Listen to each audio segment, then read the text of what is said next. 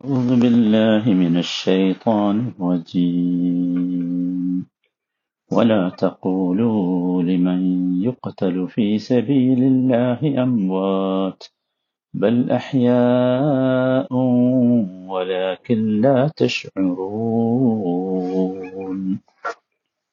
നൂറ്റി അൻപത്തിനാലാമത്തെ വചനം ولا تقولوا നിങ്ങൾ പറയരുത് ലിമൻ യുഖ്തലു ഫീ സബീലില്ലാഹി അംവാത് അള്ളാഹുവിന്റെ മാർഗത്തിൽ കൊല്ലപ്പെട്ടവരെ പറ്റി മരണപ്പെട്ടവർ എന്ന്. ലിമൻ യുഖ്തലു ഫീ സബീലില്ല അള്ളാഹുവിന്റെ മാർഗത്തിൽ കൊല്ലപ്പെട്ടവർ. അവരെക്കുറിച്ച് നിങ്ങൾ പറയരുത് അംവാറ്റുൻ അവർ മരണപ്പെട്ടവരാണ് എന്ന്. ബൽ അങ്ങനെയല്ല. അവർ അഹയാഉൻ അവർ ജീവിച്ചിരിക്കുന്നവരാണ്. വലാക്കില്ല തഷുറൂൻ പക്ഷേ നിങ്ങൾ നിങ്ങൾക്കത് അനുഭവപ്പെടുന്നില്ല. ലാ നിങ്ങൾക്കത് അനുഭവപ്പെടുന്നില്ല. വലാ തഖൂലു നിങ്ങൾ പറയരുത്. വലാ തഖൂലു വലാ തഖൂലു ലാ അന്നാഹിയാണ് അരുത് എന്ന് പറയാനുള്ളതാണ് ലാ. അതുകൊണ്ട് അതിനുശേഷം വരുന്ന ഫിഅലിനെ ജസ്മ ചെയ്യണം. വലാ തഖൂലു. ഇവിടെ ജസ്മിന്റെ അടയാളം ഹസഫുൻ നൂനാണ്. നൂനിനെ കളഞ്ഞു കളഞ്ഞുകൊണ്ടാണ്. തക്കൂലൂന എന്നതാണ്. അത് ജസ്മായതുകൊണ്ട് തഖൂലു എന്നായതാണ്. വലാ തഖൂലു നിങ്ങൾ പറയരുത്. ലിമൻ ഫീ അള്ളാഹുവിന്റെ മാർഗത്തിൽ കൊല്ലപ്പെടുന്നവരെ കുറിച്ച് അള്ളാഹുവിന്റെ മാർഗത്തിൽ കൊല്ലപ്പെടുന്നവർ ഷബീലുള്ള അള്ളാഹുവിന്റെ മാർഗത്തിൽ കൊല്ലപ്പെടുന്നവരെ കുറിച്ച് അള്ളാഹുവിന്റെ മാർഗം എന്ന് പറഞ്ഞാൽ അള്ളാഹുവിന്റെ മാർഗത്തിൽ എന്ന് പറഞ്ഞാൽ അള്ളാഹുവിന്റെ കെലിമത്ത് അള്ളാഹുവിന്റെ വചനം ഉയർത്തുന്ന മാർഗത്തിൽ. അതാണ്. അവരെ കുറിച്ച് എന്ത് പറയരുത്? അംവാത്ത് അംവാത്ത് എന്ന് പറയരുത്. അംവാത്ത് അപ്പോ മരണപ്പെട്ടവർ അവർ മരണപ്പെട്ടിരിക്കുന്നു എന്ന് പറയരുത്. അങ്ങനെ പറയാൻ പാടില്ല. ഇവിടെ അള്ളാഹു സുബാനഹു വല കഴിഞ്ഞ വചനങ്ങളിലൊക്കെ സൂചിപ്പിച്ചത് വളരെ കൃത്യമായി വിശ്വാസ വിശ്വാസി സമൂഹം അനുവർത്തിക്കേണ്ട വിശേഷിച്ചും മറ്റുള്ള സമൂഹങ്ങൾ അവരെ തെറ്റിദ്ധരിക്കുകയും തെറ്റിദ്ധരിപ്പിക്കുകയും ചെയ്യുന്ന ഘട്ടങ്ങളിൽ അനുവർത്തിക്കേണ്ട ചില നയ നിലപാടുകളെക്കുറിച്ചാണ്. അതാണ് കഴിഞ്ഞ വചനം.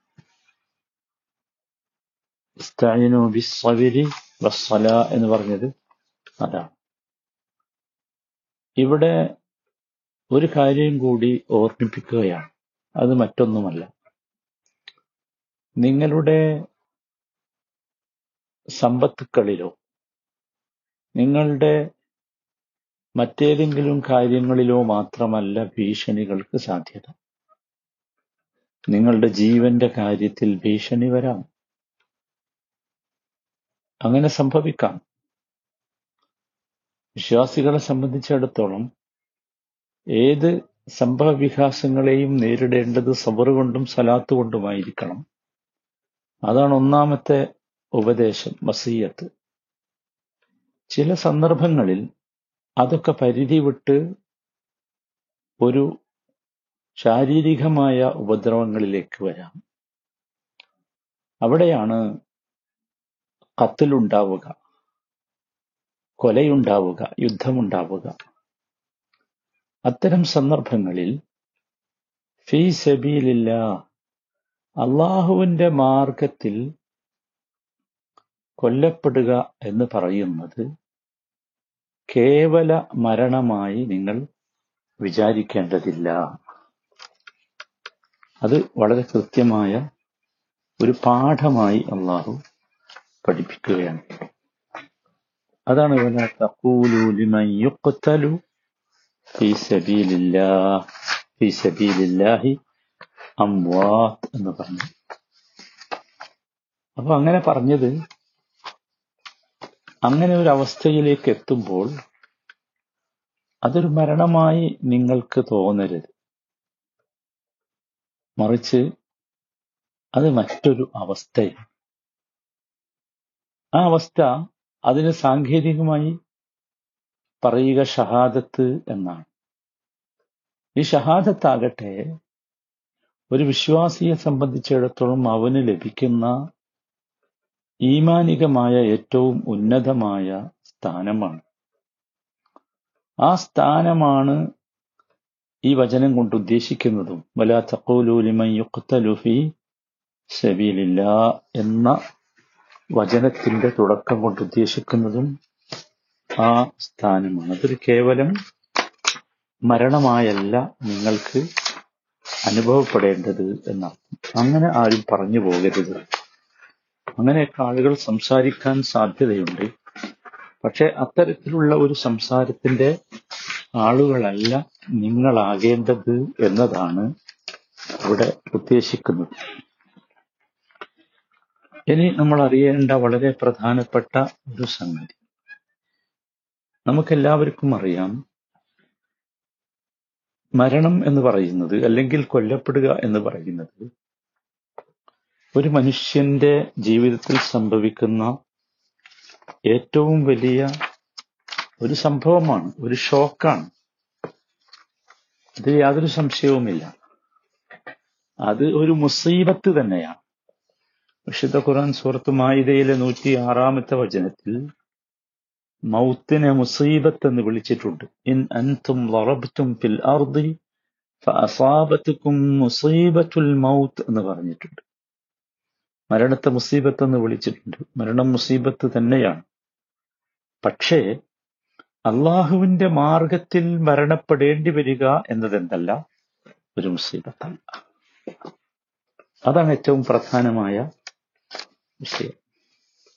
അതൊരു സാധാരണ സംഭവമല്ല എന്നർത്ഥം അതൊരു സാധാരണ സംഭവമല്ല അത് വളരെ കൃത്യമായി പറയുകയാണ് അള്ളാഹു സുബ്ഹാനഹു തആല ഇവിടെ ചെയ്യുന്നത് അതാണ് ولا تقولوا لمن يقتل في سبيل الله أموات യഥാർത്ഥത്തിൽ നമ്മളെല്ലാവരും മനസ്സിലാക്കേണ്ട വളരെ പ്രധാനപ്പെട്ട ഒരു സംഗതിയാണ് ഈ മരണം എന്ന വസ്തുത. മരണം നമുക്കറിയാം ഇവിടെ നേരത്തെ പറഞ്ഞതുപോലെ അള്ളാഹു തന്നെ വിശദീകരിച്ചതുപോലെ അതൊരു മുസീബത്താണ്. പക്ഷേ ഒരു മുഅ്മിനിനെ സംബന്ധിച്ചിടത്തോളം ഒരു വിശ്വാസിയെ സംബന്ധിച്ചിടത്തോളം അതെന്താണ്? അതാണ് നമ്മൾ മനസ്സിലാക്കേണ്ട വളരെ പ്രധാനപ്പെട്ട ഒരു സം അത് യഥാർത്ഥത്തിൽ ഭൗതിക ലോകത്ത് നിന്ന് അഭൗതിക ലോകത്തേക്കുള്ള ഒരു മൈഗ്രേഷനാണ് യഥാർത്ഥത്തിൽ മരണം എന്ന് പറയുന്നത്. അത് മാത്രമാണ് മരണം. ഭൗതിക ലോകത്ത് നിന്ന് അഭൗതിക ലോകത്തേക്കുള്ള ഒരു മൈഗ്രേഷൻ ഒരു പ്രയാണം അത് വിശ്വാസിക്കും വിശ്വാസിയല്ലാത്തവനുമൊക്കെ അങ്ങനെയാണ്. പക്ഷെ വിശ്വാസിയെ സംബന്ധിച്ചിടത്തോളം അത് അള്ളാഹുവിന്റെ മാർഗത്തിലാവുമ്പോൾ അനിർവചനീയമായ അനുഭൂതിയുടെ ലോകത്തേക്കുള്ള യഥാർത്ഥ മൈഗ്രേഷനാണത്. അതാണ് ഏറ്റവും പ്രധാനപ്പെട്ടത്. അത് യഥാർത്ഥ മൈഗ്രേഷൻ. നമ്മൾ അള്ളാഹുവിന്റെ മാർഗത്തിൽ അടിയുറച്ച് നിൽക്കണം. അതിന് നിൽക്കാൻ വേണ്ടി നമ്മെ സഹായിക്കുന്ന രണ്ട് ഘടകങ്ങളാണ് യഥാർത്ഥത്തിൽ സബറും സ്വലാത്തും. അത് സൂചിപ്പിച്ച ശേഷമാണ് ഈ മരണത്തെക്കുറിച്ച് പറയുന്നത്. അള്ളാഹുവിലും പരലോകത്തിലും ഒന്നും വിശ്വാസമില്ലാത്തവരെ സംബന്ധിച്ചിടത്തോളം ഭരണമെന്നത് മരണമെന്നത് ഭൗതിക ജീവിതത്തിന്റെ അവസാനമാണ്. അവർക്ക് കഴിഞ്ഞു. അവർക്ക് കഴിഞ്ഞു. അവർക്കിനി ഒന്നുമില്ല. അവരൊരു ശൂന്യതയിലേക്ക് പോവുകയാണ്.